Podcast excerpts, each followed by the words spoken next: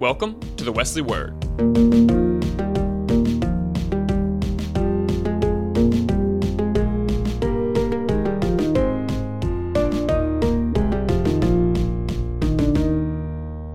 Okay.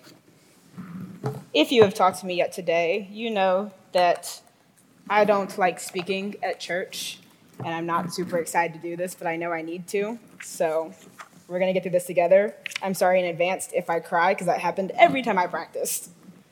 Um, but first, let's pray. God, thank you for this amazing group here today. Thank you for the group that helps serve us our food. We really appreciate that. Let us be with you and be able to go out into the world and share your grace and your love with everyone we come into contact with. And just be able to really know how much you care and you love for us, no matter what is going on. Let me pray. Amen. So, when I talked to Steve about doing my perspective, I went back and forth for this for a while. Mine was going to be the week that we had trunk or treat. Obviously, I was a skeleton that day, so we did not have it. but I'm going to be talking about how all are welcome and what acceptance looks like through the church and through our faith. So, a little bit about me. Hi, if you haven't met me, I'm Megan.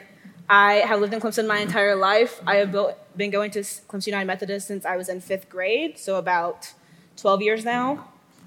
I am on leadership for like three or four different organizations at Clemson, and I have about five jobs, but yet I am not dead right now. So, all of these pictures are from important people in my life, important events that happen with me, and just who I consider my family.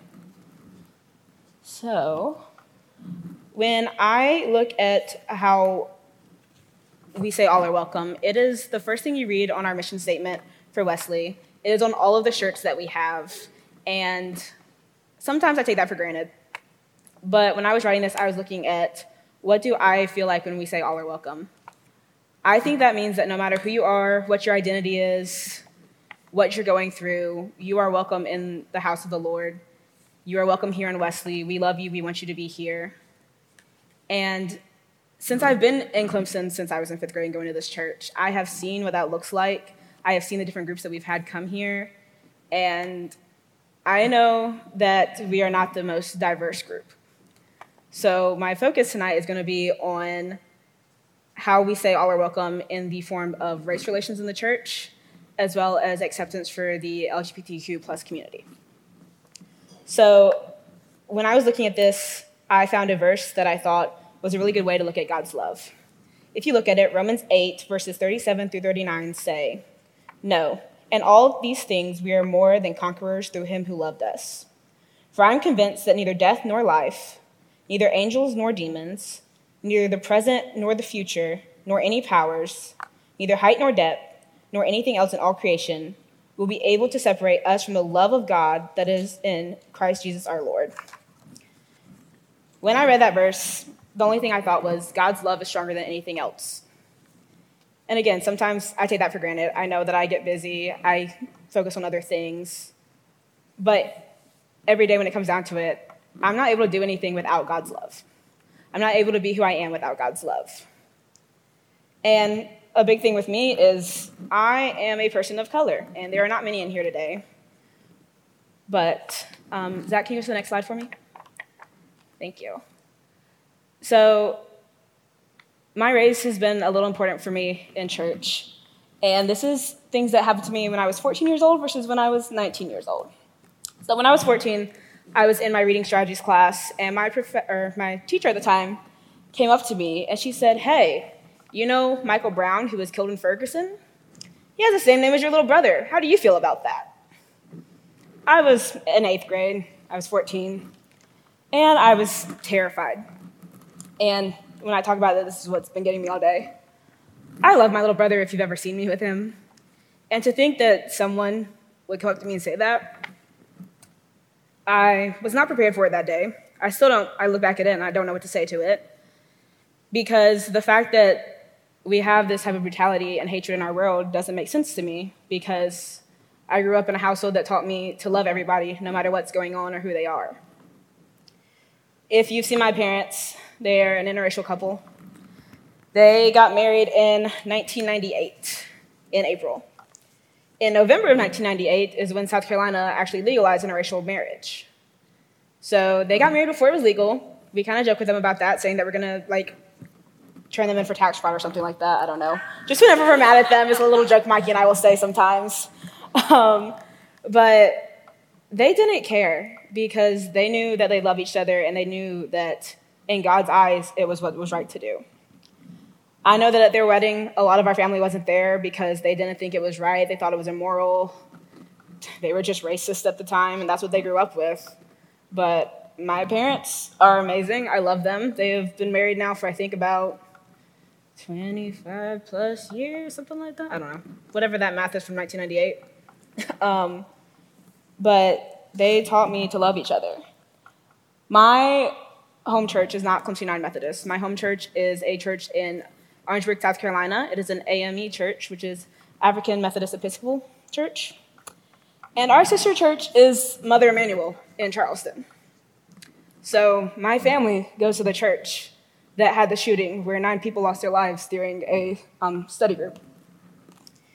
And I remember when I read about this, and I remember when my family all reached out to us about it because no one knew what to do.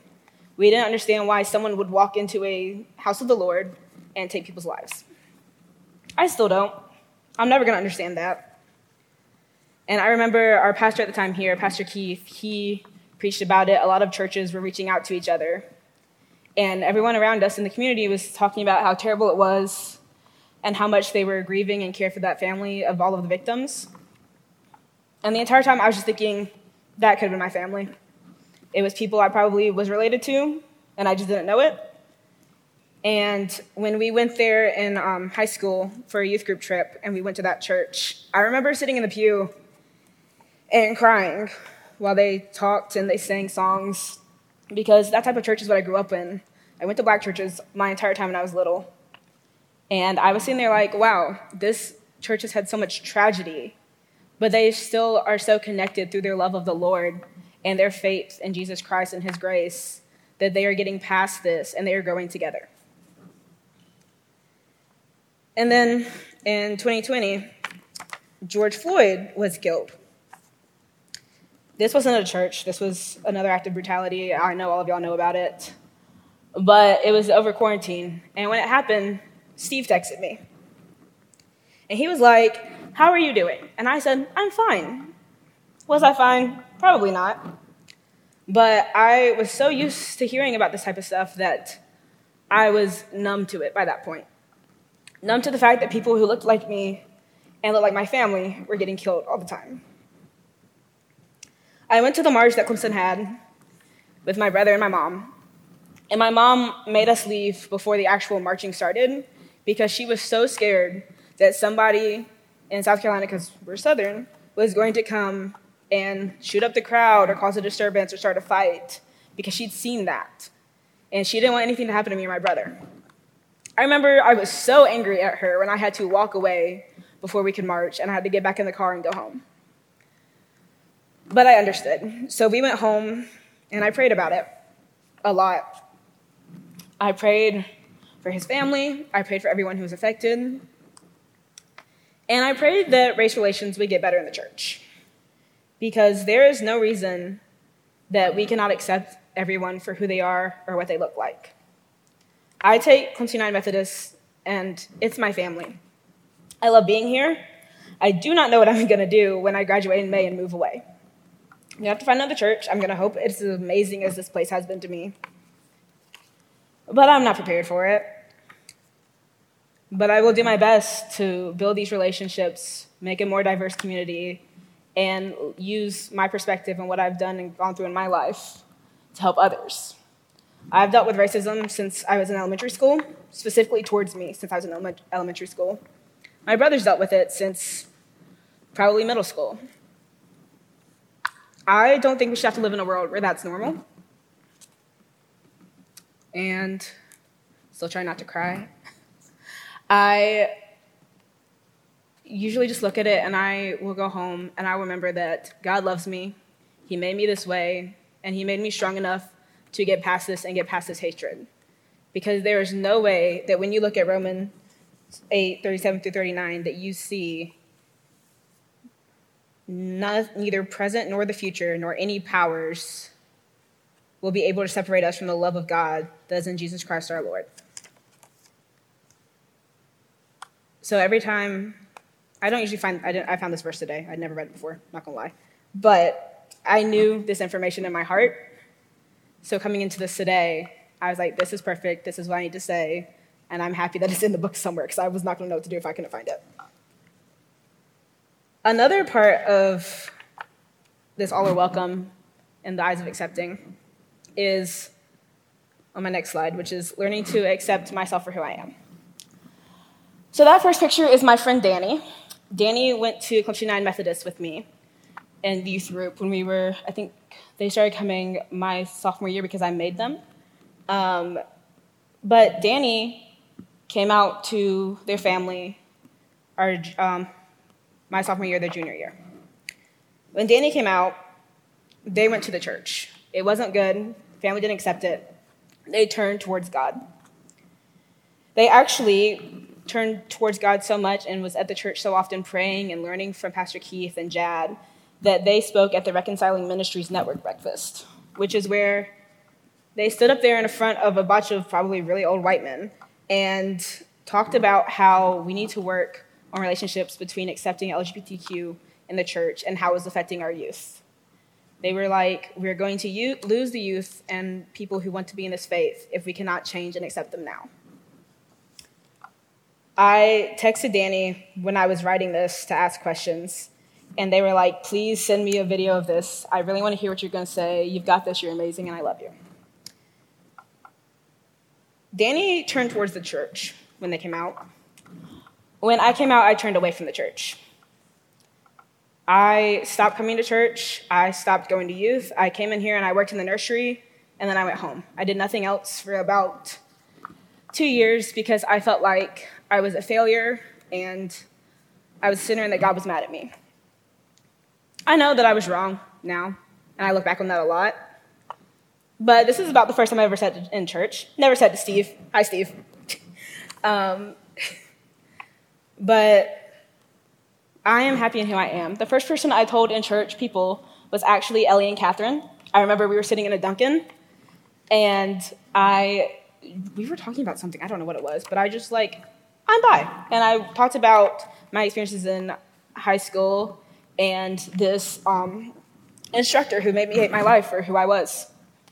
And they told me how much they loved me, and they accepted me, and I remember crying.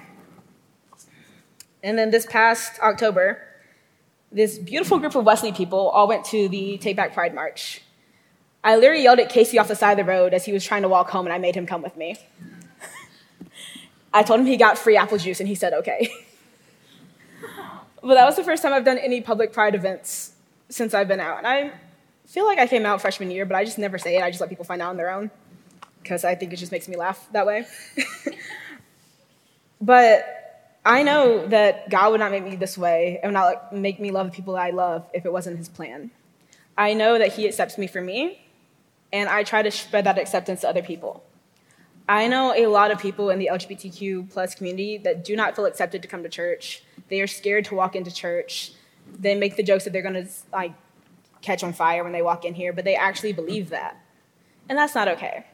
We have a great community here at Clemson Wesley. We have a lot of people who are out and who are proud of themselves, but we can help others feel that way as well. God does not want us to hide his grace or hog it for ourselves. He wants us to spread it to others. These people all helped me spread that.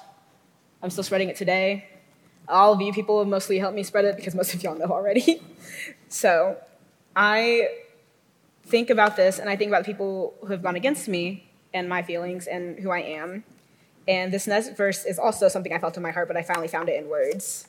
It is Psalms 37, 7 through 9. It says, Be still before the Lord and wait patiently for him.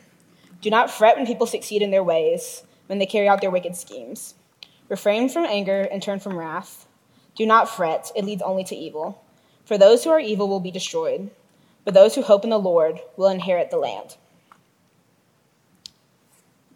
Whenever I have to deal with racism or sexism or homophobia, because I've had to. It just happens, um, which it shouldn't. But I always think back that God loves me. God sent his only son for me. And I should not hate those people. And it's hard. There are some people that I still cannot be in a room with because of how they treated me for who I was. But I've taken that and I've turned it into ways to help others. I found ways that I can get into groups that help me spread faith with Wesley, with my other groups. I have never turned anyone down who's come to me for help.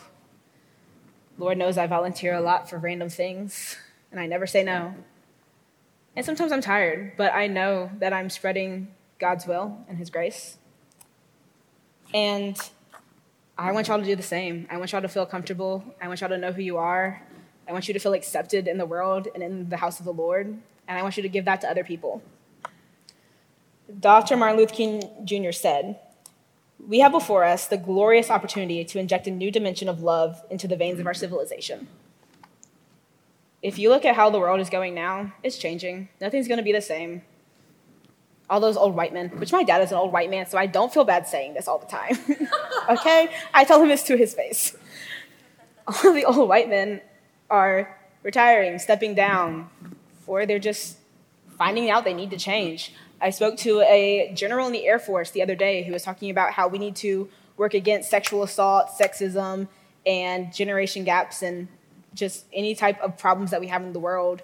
He said that in the Air Force, and he's now like in his 70s and he's going to seminary because he wants to find another way to help people and make them feel better about themselves. This man was amazing. He was the oldest guy in the Air Force ever when he left. And he's like, I'm going to go help other people another way that works with me. I go out into the world and I find a friend and I'm like, hey, you want food? My friends know if they're having a bad day, if they have an exam that's not going well, I will just Venmo them for, to go get a coffee because I just want them to be happy and have a good day. And I know they do the same for me.